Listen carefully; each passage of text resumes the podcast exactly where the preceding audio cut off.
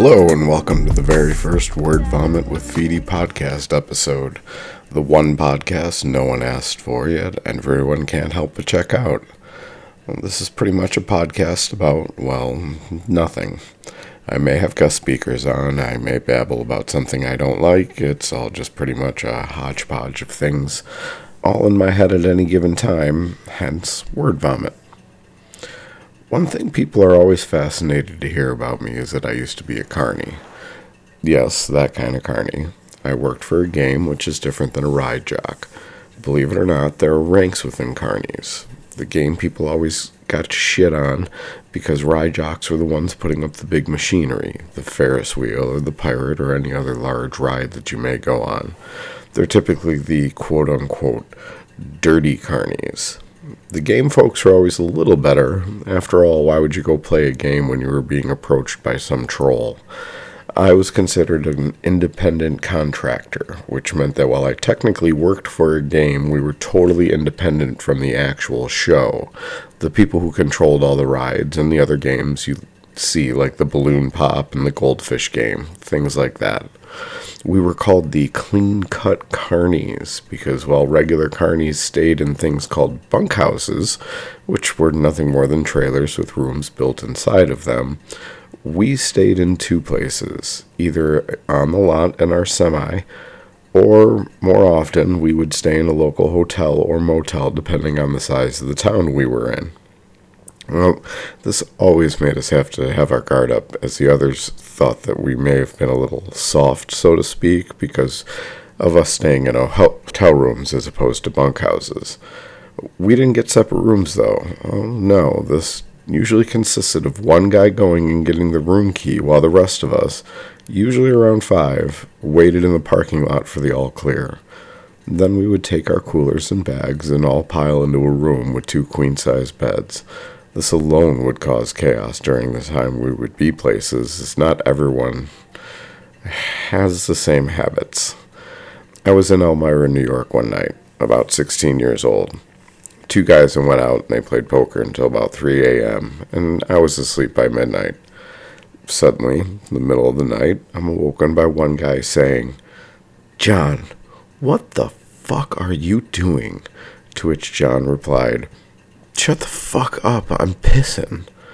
Well, it was at this time this person decided that they should inform John that he was in fact pissing in the corner right all over his bag full of clean laundry for the week.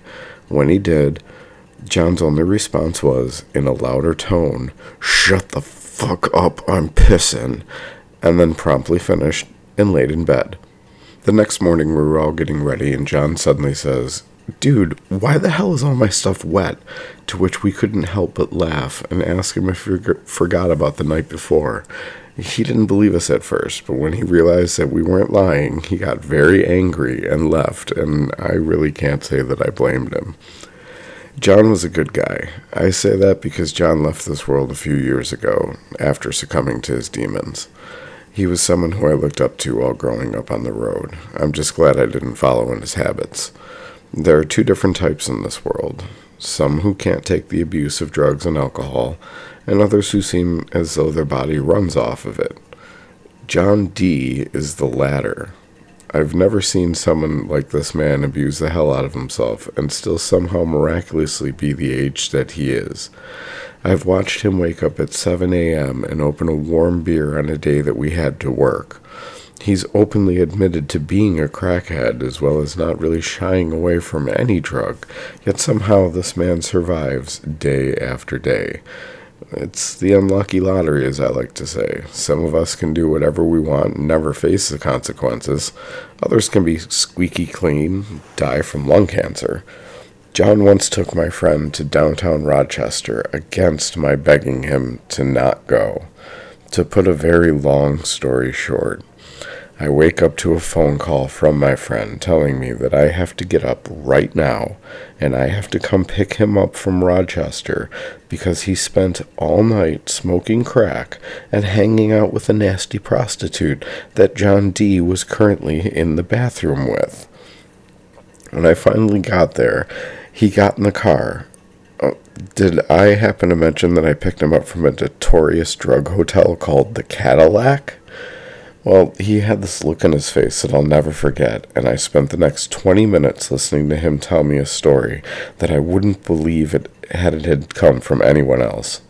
Life on the road can be amazing, but also terrible at the same time. I spent some of the best years of my life on the road meeting new people, being in different places every week, enjoying traveling and seeing the country in a way some people will never be able to experience. Pulling into a truck stop at 4 a.m. to buy munchies because you still have five hours to go. Tearing down your game in the middle of a torrential downpour. I was at the state fair the year the tornado came through, and I knew two of the guys who had lost their lives in the tornado.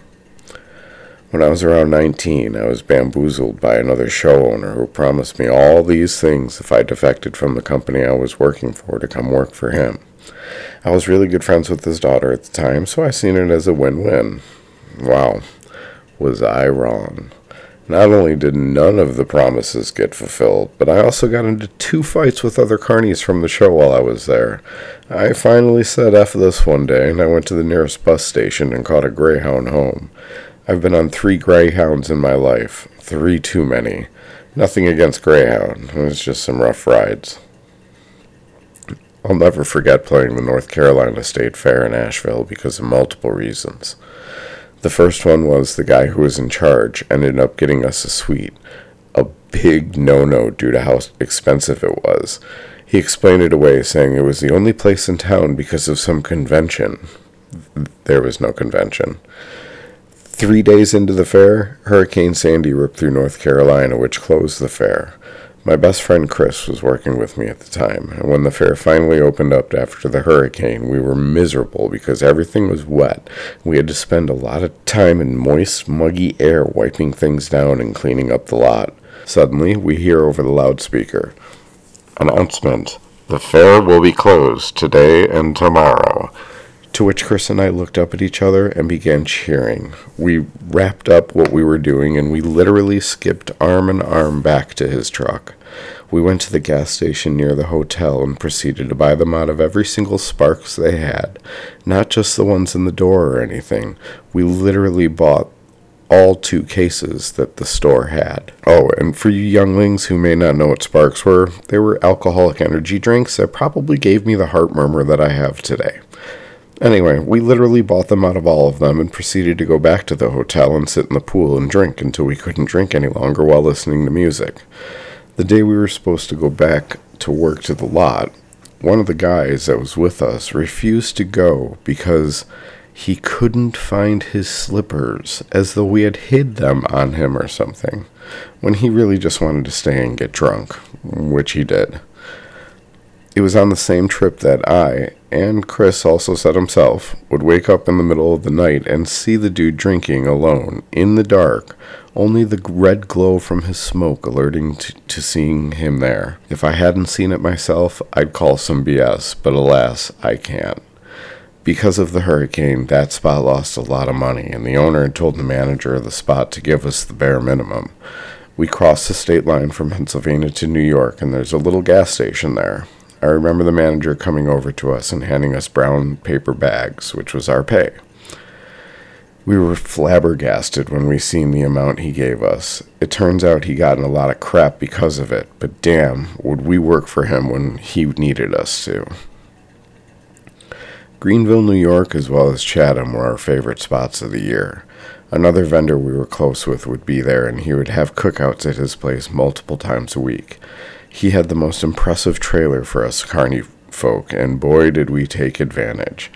We would have clam bakes, lobster, corn, steak, anything. We would walk to the local Publix and get food before the show would start, and as soon as the Ferris wheel lights shut down, the universal sign for show closed for the night, we would run to his trailer for booze and good food.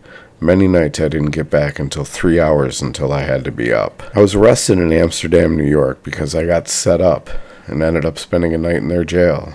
I was 18 at the time, and of course, my frontal lobe hadn't really formed yet, so I thought it would be funny to say to the cop, But, officer, I thought it was legal in Amsterdam. To which my head was pounded against the hood of the car and cuff slap on so hard I still have the scar on my wrist.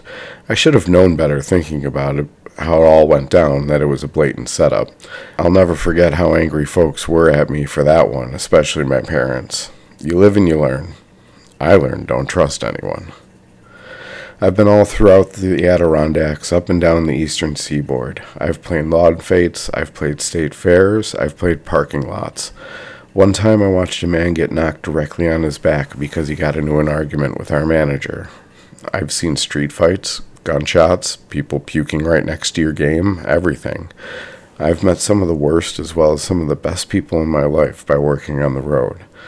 Sadly, two of my best friends are no longer with us, and I can say the lifestyle contributed to it. I've wrestled with their deaths for years, always wondering the what ifs. What if I hadn't decided to go out drinking that night with him or them? What if I had been a better friend and tried to intervene? It's only been recently that I've decided to try to find help for these struggles and found out a lot about myself along this journey. My journey is far from over, and I plan on updating you all throughout it because the mental illness stigma in this country needs to end. I say it over and over. It's okay to not be okay. If you're feeling down, there are professionals that can help and that want to help. I hear too many times that people don't seek help because they either can't afford it or they brush it off to just living in general. I will post links in the comments to free mental health resources that you can utilize if you ever reach a point in your life where just everything becomes too much.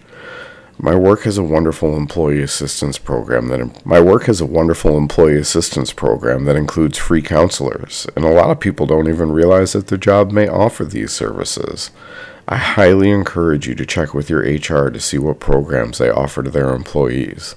The pandemic has done a number on people as well as relationships. It's okay to have to talk to someone completely removed from your situation to get a clearer perspective of what may be going through your head or what you may just be going through in general. I think I've vomited enough at all of you for this first episode, so tell me what you think. You can reach me at wordvomitpodcastwithfeedy at gmail.com. I have a website, which is wordvomitpodcast.com. And on there, you can find my links to other things such as my Patreon. Send me show ideas, comments, all that good stuff. But for now, folks, I love you all. Stay safe out there. And until next time, enjoy.